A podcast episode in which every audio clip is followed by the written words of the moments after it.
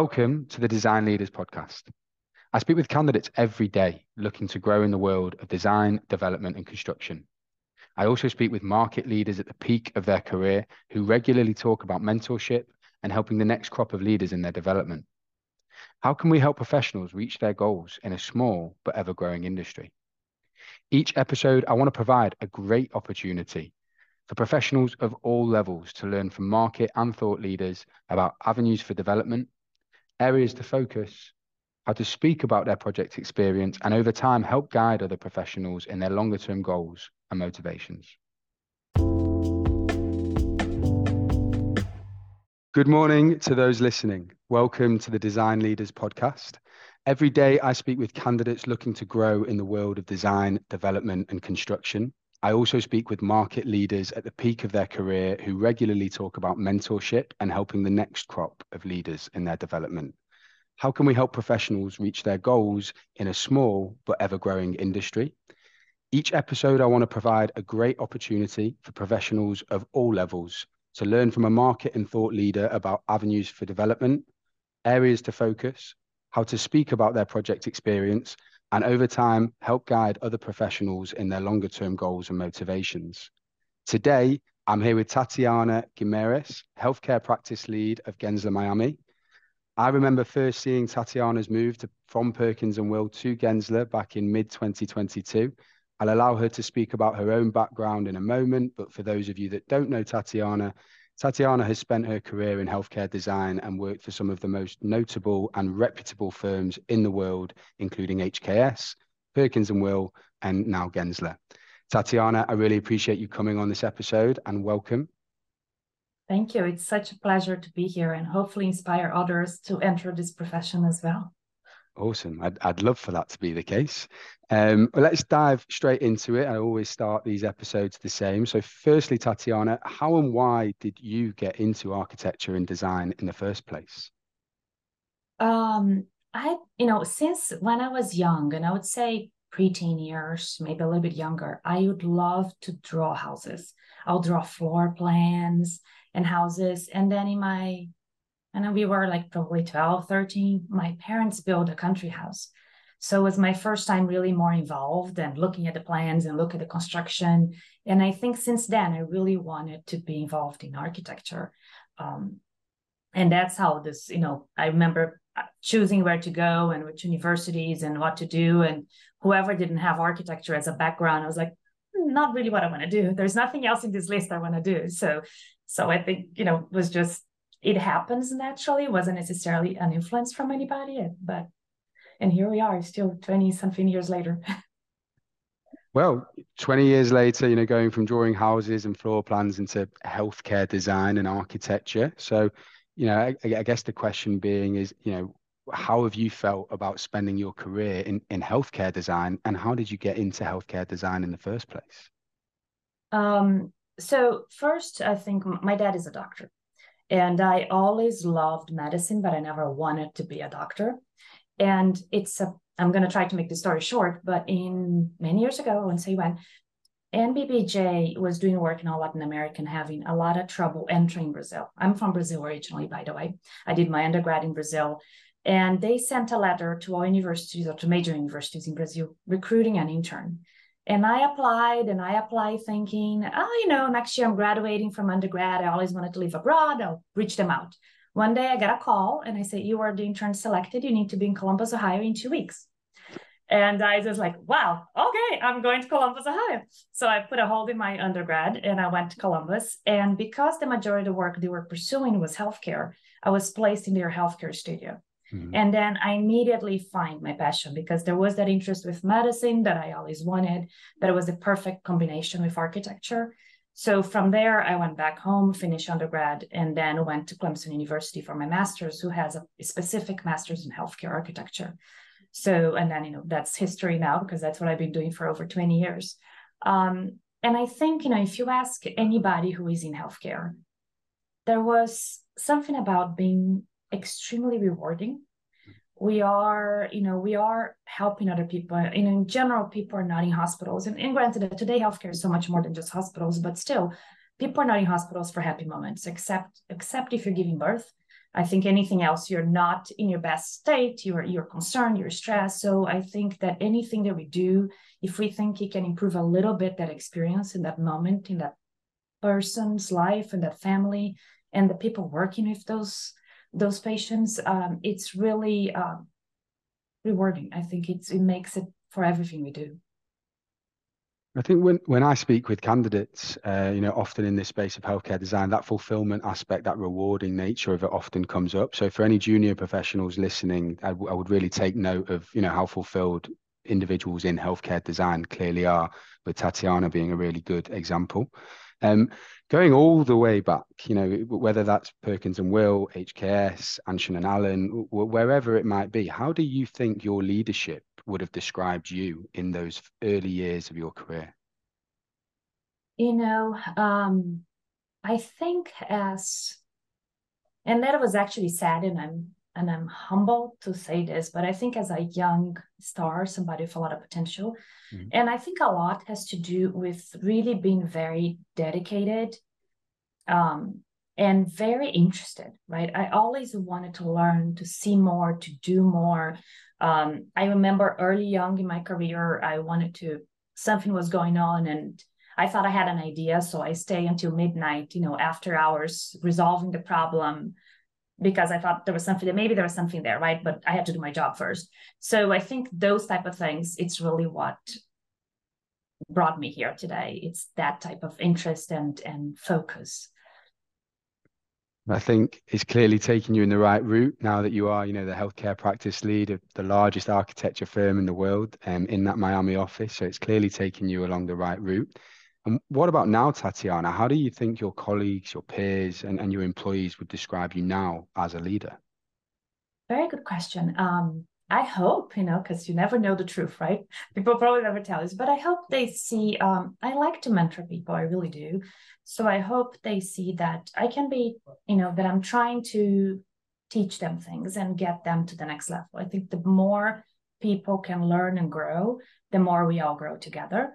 Mm-hmm. So I spend a lot of time talking and mentoring and it can be mentoring about how you design in healthcare it can be mentoring about how you relate with clients. So there's many different aspects of that mentorship is not so direct and some are more formal and others more informal.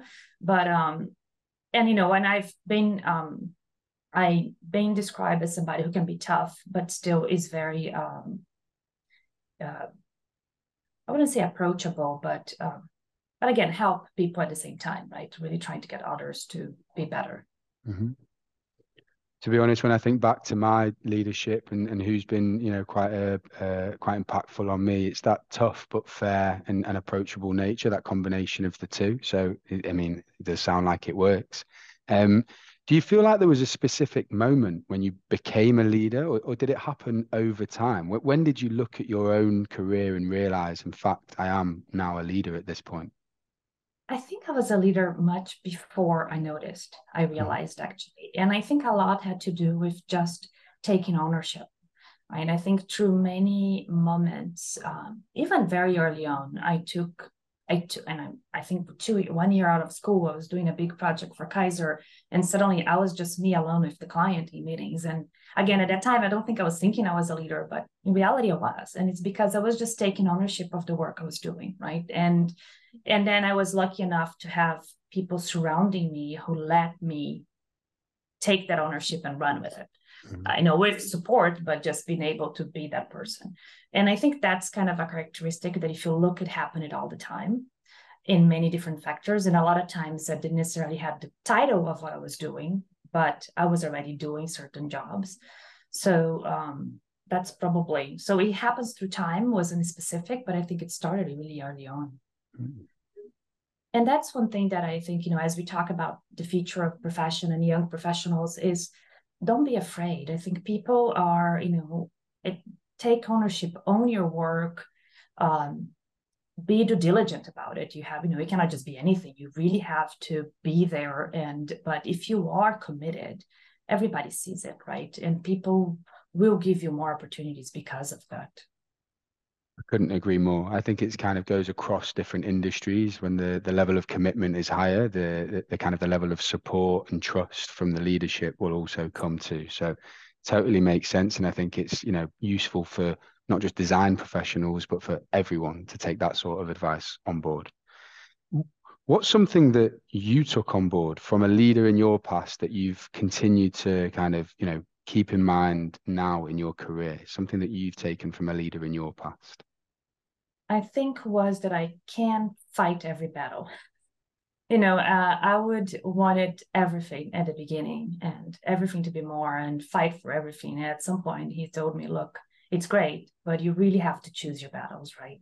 Because you can't find them all and you can't win them all. So choose the ones that really are important and focus on those. And I think that was a very good advice because as you go through life, things get more complex. You you have more responsibilities, and not everything is going to be able to be the way you want. And this goes for for teammates this goes for clients this goes for many different relationships.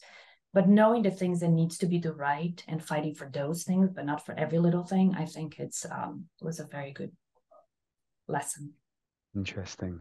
Now it, it, this next question might be a tough question, and I'm sure there's going to be a lot of individuals out there that you can think of, and it, and it could be that individual, it could be someone else. But I'm going to ask you for just the one, but one quality former leader or mentor of yours that you respect and kind of keep a hold of that relationship until today, and why. Um, and I'll give you two because I can't just give you one. I think there was two. I think one was this leader that I just mentioned, which is Bill Rostenberg. Bill was probably the most amazing mentor I ever had. He was with me at Anshen and Allen. He taught me so much about planning, about really about being create flexible and innovative environments and pushing those boundaries from an operational, you know, medical planning aspect. If I could, if I know a quarter of what, how much he knows, I would be so lucky in my life. Like, the amount of knowledge was incredible, and he gave me so much opportunities. Um, and also before him, I think this was right at the beginning of my career, Doug Olson, who now is at Stanford, um, was also an incredible mentor. And I think mostly because he saw something in me, saw opportunity, and he gave me opportunities, right? He gave me opportunities to go, to explore, to learn, um, even to make mistakes. And and that doesn't happen all the time, especially when you're very young. Mm-hmm. So having had that really, I think, um, allowed me to be where I am today. And and I want to say one thing too that is sometimes we focus so much on people, right? In who are our mentors in our careers, and we have hopefully several through our paths. But there is something about that we don't realize, and I came to realize much recently, is that as we work in different places, actually sometimes you may not have a specific mentor, but the environment may teach you something, right? I learned a lot of business at HKS. I learned a lot about design in Perkins and Will. I'm learning a lot about experience here at Gensler. But it's not that I have a person necessarily. Sometimes you have a little bit more, but but it's it's it's the it's what you're hearing and connecting around you to. So there is that two piece that I think a lot of times we don't pay attention to that is also important. It's a different type of mentorship, but it's important to pay attention to your surroundings and what you can hear and learn just for being in certain places. It's an interesting note. I, I, hadn't considered it. No, no one that I've spoken with on these episodes has, has kind of approached that environmental mentor as such. But it, you're right. It's a, it's, it's a very interesting note that. That's kind of a bit of an overview of your development and, and your growth until this point. We're going to move on now to more of a design focused discussion um, before we move on to the other parts of the conversation as well. But if you could design or build anything, absolutely anything, money being no object, what would you design? What would you build, Tatiana? That's a tough question. Because I'm in healthcare, probably I would build healthcare, of course. Well, first of all, I would build my house. Mm-hmm. And if I had no money, no questions, I would build my house. But secondly, I think um, I would probably build a whole new healthcare system that really, since money is not an object, really looked at a couple things. I think look at where healthcare is going, right? How we're going from having very acute care hospitals to then more distributed ambulatory centers to more community hubs, potentially mobile hubs, and then down to the home, right? So how do you build that system and what those and what does that look like when finances and it's not just so much the capital to invest, but it's also the insurance, the paybacks, and etc. How, how that would work wouldn't matter and and then focus a lot on the experience that people are having in those buildings, right? Really spend time designing for for them for and for them mean patients and families but also the staff and uh, and being able to create like bring people from hospitality and design more with that focus um, think about um, you know how can we improve efficiencies. So really apply all these principles that we talk and apply individually to projects in pieces but bring in a much bigger option much bigger approach because money would not be any object and usually it is right? Cost mm-hmm. limitations. And being and i think another layer to that is that we need to think of the future and the future we're leaving to our kids and families and everybody so think about sustainability and resiliency and you know and, and how can we really do a carbon neutral building you know and really apply everything we learned to date into those buildings because it's so difficult to do that in healthcare. Or the demands that healthcare has is already almost impossible to do a carbon a totally carbon neutral building. So it's how far can you take it? If money is no object i think that would be a really important um, piece to it well i hope i see in the next five ten years i hope i see maybe you it. maybe i win a lotto you know exactly of course um so that's kind of looking to the future mm, looking backwards looking backwards, you know, I'm, I'm sure there's a lot of different projects over the last 20 plus years that you are proud of, but what's your favorite project that you've been a part of and, and what was your role on that project? So my favorite project is Palomar Medical Center. I still, and it's been over 15, almost 20 years since we designed it, but I still love that project. It's in Escondido, California. It's a suburb of um, San Diego it's a brand new, I think it was 400 bed hospital. I was the medical planner for the diagnostic and treatment, so emergency imaging, surgery interventional platform area. And that was deemed a garden building. And so there was a lot of effort to really bring nature and natural light into the building.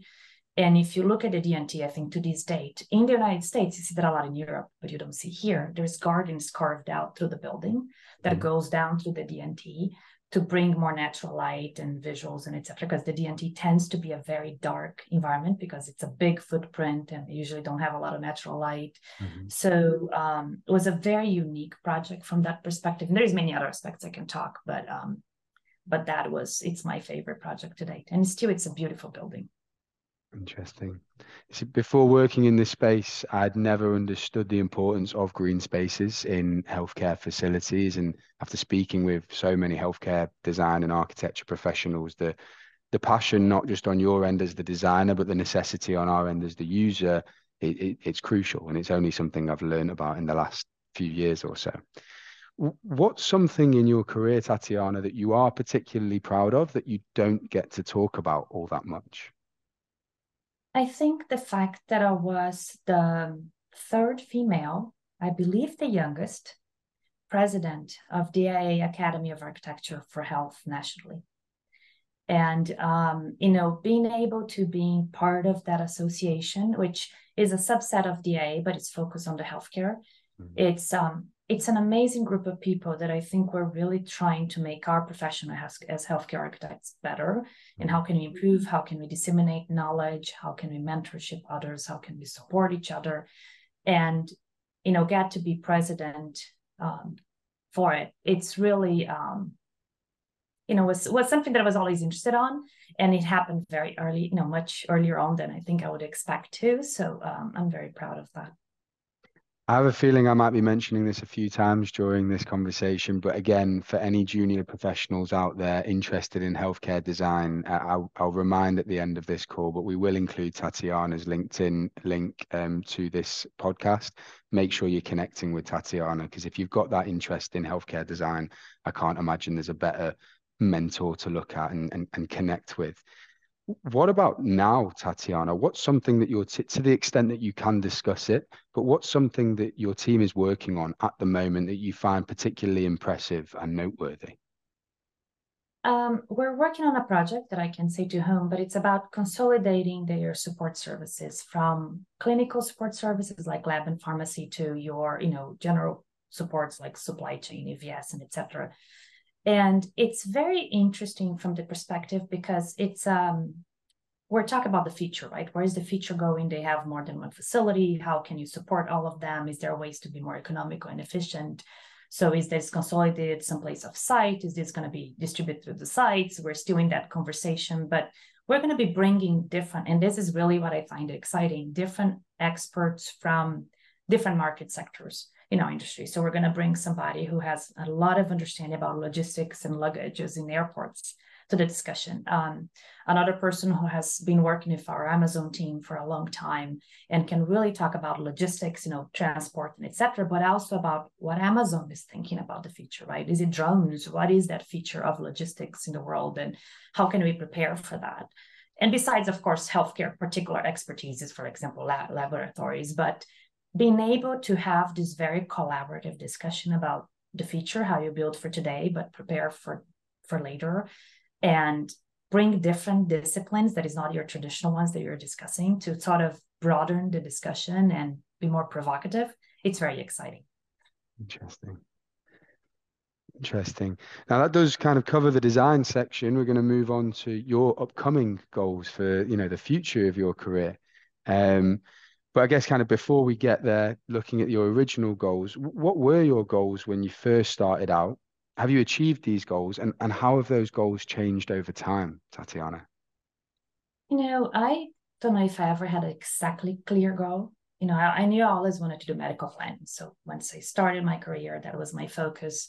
Um, I think when I started working with Bill, I remember when Bill was interviewing me, Bill Rostenberg at Anshen and Allen, he looked at me and said, What do you, you know, where do you want to go? And I said, I want to be you in the future. I don't know if I got to be him. I think I got a different version of him and I took a slightly different paths than he did. But um, but I, I you know, I I am growing to where I want to go. And I think there has been changes, like I've been doing more business development. I never thought that would be a path that I would take many years ago. Um, I love being around people. So I think that's why I love doing medical planning because of all the relationship with the users and the people that work in the hospital and business plan and business development kind of have that relationship with people as well. You're you're out, you're networking, you're talking to clients. So um, that really I think attracts me. As I looked, you know, one of the things that attracted me to when I moved to Gensler is that I think I bought myself 20 more years of career, right?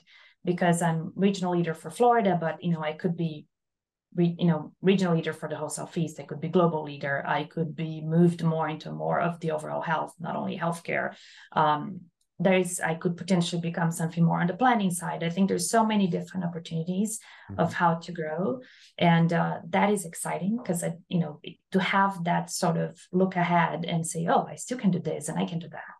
And um, and i don't know exactly my path to be very candid. Like where do i want to be?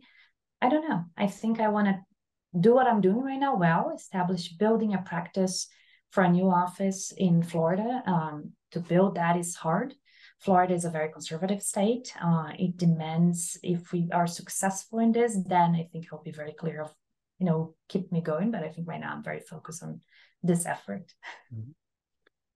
I think, you know, listening to you there, you know, there's a clear goal for the future as well of where you of what your position could become. Um, but apart from that, it's very important for junior professionals to not just see the positivity and the rainbows and, and, and see that there have been challenges along the way. What's something that you have not achieved or something that you would have wanted to achieve by now that you might not have done yet to this point? I think there's two things. I think to officially have the title I have today took longer. Mm-hmm. I've been doing this for a little while now. I think that's an example. Like sometimes I think you do things, but necessarily doesn't mean you have the the official corporate titles for those things you're doing. Mm-hmm. Um, and on another hand, I I love medical planning. And you know, I would be very happy being like Bill Rostenberg was, which was basically like the the medical planner leader for a farm, right? I think that's something that I have not necessarily get there, um, that I would be it could be a it could be a future career path as we say but it could be something that um, could be interested because I love doing this and and and I love doing it because I love the challenge of it and and to try to push the boundaries of this right look at innovation look at 10 years now because when we build healthcare we're building buildings that are going to be here for 50 years the technology in medicine, the procedural, you know, aspects of medicine evolve so fast. And if you look 50 years ago, look at what an MRI looks like, look at what a surgery room looks like, it was so different. The protocols, the, what we could do, um, we can't predict 50 years from now. So how do you design for that? And how do you create enough flexibility in the space? Um, and at the same time, as you're thinking about efficiencies and flexibility, you you need to think about people, right? And how can you make those places more humane and more, um, you know, to create better experiences? So it's a nice balance, and and and you can get so drilled down into the little things and how everything gets located and not look at this big picture to be better. And I think that's sort of when I think about an aspirational position of planning is in that is like do a bigger picture. Are we achieving these other bigger goals first before relocating the right soil utility position, right? So it's um so who knows? Maybe one day, maybe never. maybe one day. Well, I, I imagine with the trajectory that you've taken so far, I imagine if you know if you're putting your mind towards it, you'll achieve it at some point. Um, okay, great. So that's your goals, um, upcoming goals as well. Now moving on to some advice for industry professionals as a leader in this space, I'm sure you look at a lot of resumes and a lot of resumes of junior to more senior candidates. When looking at a resume, what's some things that you want to see from a top quality candidate? I think it's a mix, right? I think uh, it depends also on where you are in your career. If you're mm-hmm. looking at a, first of all, in architecture, portfolio is important. So we want to look at people's portfolio. I think you sell to your portfolio. And I think it is particularly important to understand for younger professionals, right? When you graduate, the most important thing you have is the work you did in school. So really understanding that when you're in school, that, that what you're doing in the studio is really what's going to get you higher later. It's important. Um, so that is the first path. We all look at portfolios more than we look at actually list of resumes. Mm-hmm. Then we do look at your resume to understand what type of projects we work. And the challenge with both is that make sure you describe what was your role there, right? What exactly did you do? So we can really, because you, you know, I may show, for example, I may show a beautiful building, but I didn't design the exterior of the building. I did the planning, right? Mm-hmm. Um, but showing a floor plan maybe not as interest. You may want to see some images and things. So, but so be able to describe what was exactly your role. Role, I think is very, it's very important. Um, second so i think those two things because that's where it's going to get you to the door right? If you have a nice portfolio you worked in interesting projects and then you look at your resume you know where um, more than where did you go to school maybe that's when you come out it's less important. But i think it's you know if you had experience where what was your experience? What was the projects you work on? And particularly for me in healthcare i'm of course looking more for healthcare related you know projects that it can be easier to, to bring you into a team I couldn't agree more about your, you know, the, with the portfolio, your role on that portfolio. You know, as as a recruiter in this space, when I send over a profile to a client, one of the first things they're always asking is for the portfolio, their role on the portfolio, the different design phases that they've touched, and so on. So I, I couldn't agree more. What about the interview, Tatiana? What are some mistakes that you've seen candidates make in an interview that will help benefit their experience moving forward?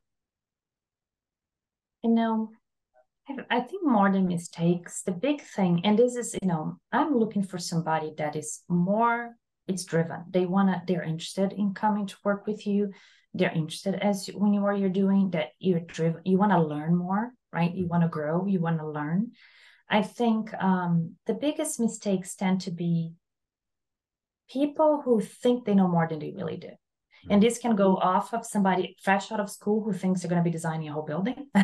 the next day and as it can be for somebody who may have been in, a, in the career for a longer time but didn't have the same opportunities so may not have learned as much as others could have but just because it has x amount of years think they know more so i think that's the challenge is how you balance that but but i think we can train people. I think we can mentor people. I think people can grow. So having the interest is probably to me the most important aspect when i'm hiring somebody. Wanting to learn. Yeah.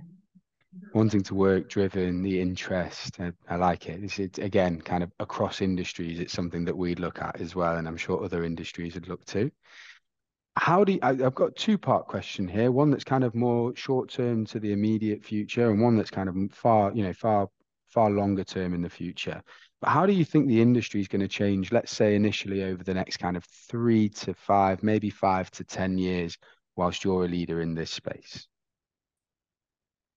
I don't know. I think that we won't see in the short term, I don't think we'll see big changes, right? I think we are definitely using more and more software. I think everybody has to be nimble, and it's not just Revit. There is, I don't know, the number of different softwares we use with Revit, outside of Revit, for simulation, for uh, to test lighting, to many different aspects. I think we're going to see more and more of that. I think mm-hmm. that's a constant evolution. So Revit's like a bare minimum baseline that people needs to know today.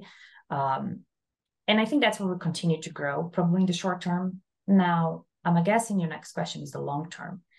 The long term, it's it's interesting, right? Because we are AI is here. We have ChatGPT now. You know, we are we can write. I haven't used it yet. I'd be very curious to see could I write a proposal out of that and see what happens.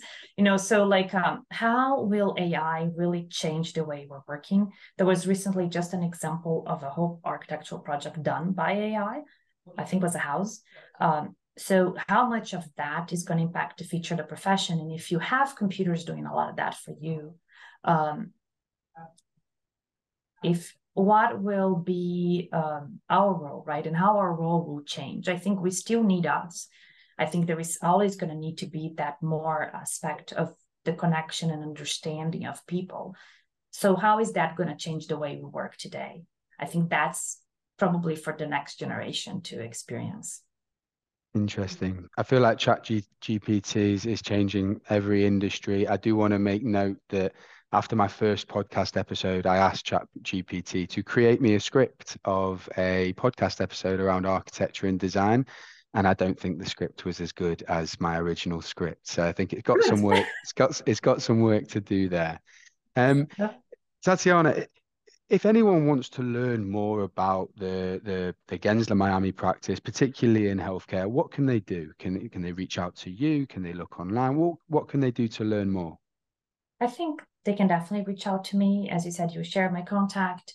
Um, we also we have a very robust website. I think if you want to know more about the firm, you know, Google googlegensler.com there is a lot of research. We do a lot of research. So there is very interesting articles written in all sorts of different practice areas, including healthcare. Um, and you know, I think even if you are not interested in working for Gensler, I think it's a great resource for anybody.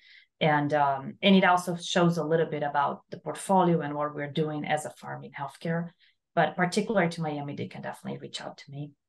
Awesome and I am recruiting, by the way. I am looking for a project architect in healthcare. So you see, so maybe this will get me one. well, I'm I'm connected with a lot of them. This will be shared with a vast number of healthcare architects. So you've heard it here, um, guys on who, who are listening. Tatiana is looking for a project architect with that healthcare background. Now, Tatiana, and we've we've now spoken a couple of times, and one thing that has come up on a couple of occasions, um, given that you're from Brazil, given that I'm from England, that arguably the two homes of football or or soccer, as as many Americans would say. So, off topic from architecture and design, I mean, one thing I'm just generally interested in is is, is favorite team, favorite footballer, and your um, guess for who's winning the next World Cup. Although I think I have an idea of who you might think it is. Oh my guess. Uh, so favorite team, I think first is probably my home team, Internacional, mm. in Porto Alegre, Brazil. Um, you know, it is my heart is to them. So even though they have their ups and downs, always going to be my favorite team. Um, and of course, the Brazilian national team. You know, I I don't miss one World Cup. I don't miss one game. I am a huge fan, as any Brazilian can be, and you can mm-hmm. totally relate to me.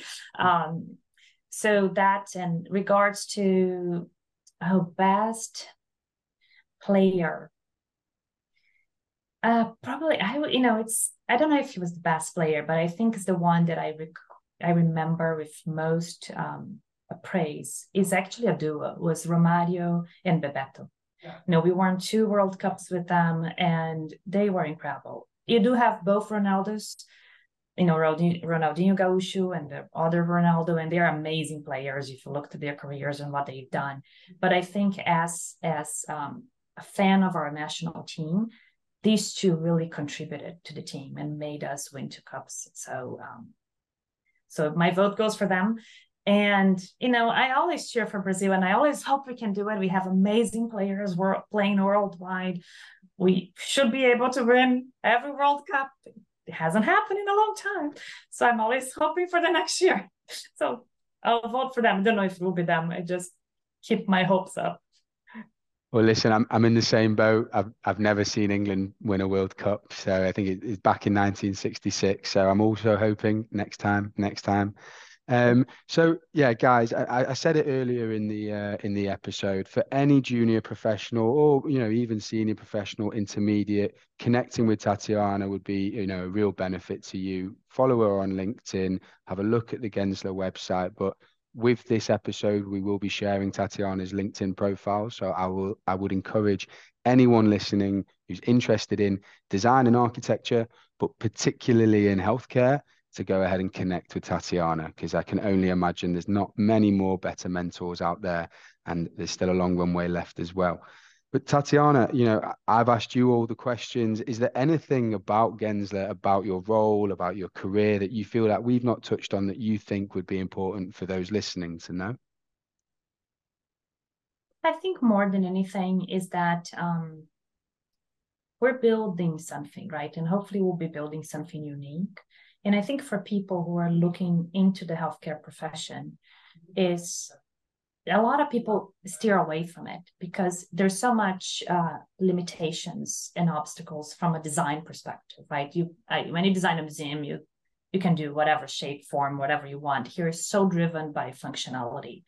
But I think that's the challenge and that's the passion on it. You know, it's that you can really make something unique and beautiful as long as you understand what is going on inside and really work for that. So that that merge that bridge is so important and it's so um, inspiring inspiring to others that i really hope more people look at healthcare with a with more interest and more love than usually they do um, especially from you know strong designers in architecture who tends to you know don't think it's as interesting again because it is more limited limited in what you can do and for anybody interested in learning more about healthcare architecture, I think the AIA Academy of Architecture website is also a great resource.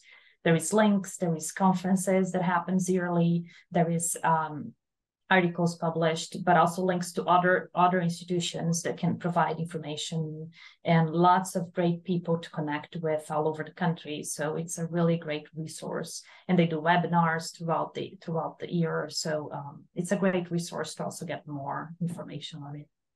Awesome. Well, when I inevitably share this episode all over LinkedIn, I, will look to include, as I said, your profile on LinkedIn, but also possibly that link too, so that anyone has an, you know, an easy access there.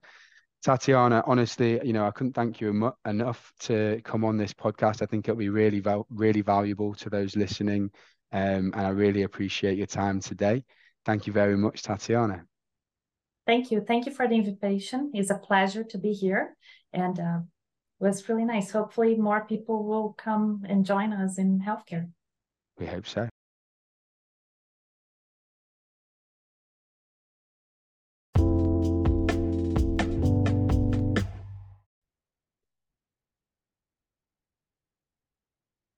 Thank you for listening to the Design Leaders podcast on leadership in design and architecture.